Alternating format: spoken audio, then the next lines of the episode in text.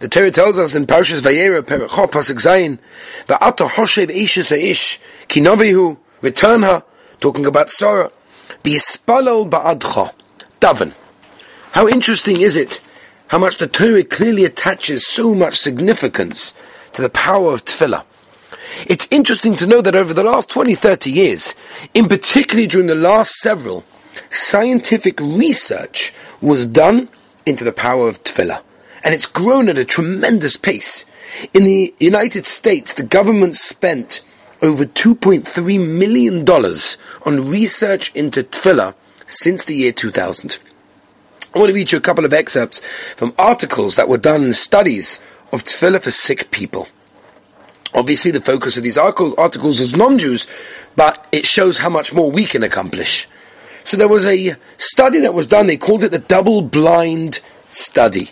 Dr. Randolph Byrd, who is a staff cardiologist at the University of California Medical School, and he studied 393 patients admitted to the uh, care unit of the San Francisco General Hospital, and all of these patients were given state-of-the-art treatment. In addition, half of them, chosen at random, were prayed for by prayer groups across the United States. Importantly, none of the doctors, nurses, or patients knew who was being prayed for and who was praying for them. That's why it's called the double blind aspect. The results were incredible. The results were that the, the patients that had people praying for them had fewer deaths, fewer instances of resuscitation, less need for breathing machines, and antibiotics. It was absolutely incredible.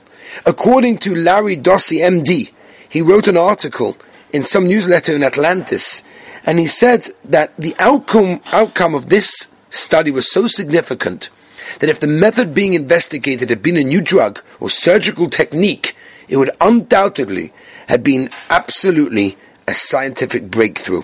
That's an amazing thing. In fact, Dr. William Nolen, the author of Making of a Surgeon, noted that maybe doctors should always write on their orders, pray for patients three times a day. Rav Eli Lopian Zatzal brings down in Lev Eliyahu that our Avos Avram, Yitzchak, and Yaakov, who instituted Tefillah, are very similar to the pioneers in the telephone industry. The pioneers in the telephone industry had to work hard to put down the wires in different directions in different places to ensure that all in future generations, people will be able to talk to other people even though they're not on the same place. That's Avram, Yitzchak, and Yaakov. What they did for us, the koich of tefillah that they put into the world, is so incredible that we have an opportunity to speak to the Ribono Shel Olam, to communicate with our Creator and ask whatever we want. He's waiting to hear from us. And we see this from even the Goyim understand the koich of tefillah. How much more so we should be able to use that koich of tefillah into our own lives. Have a wonderful Shabbos.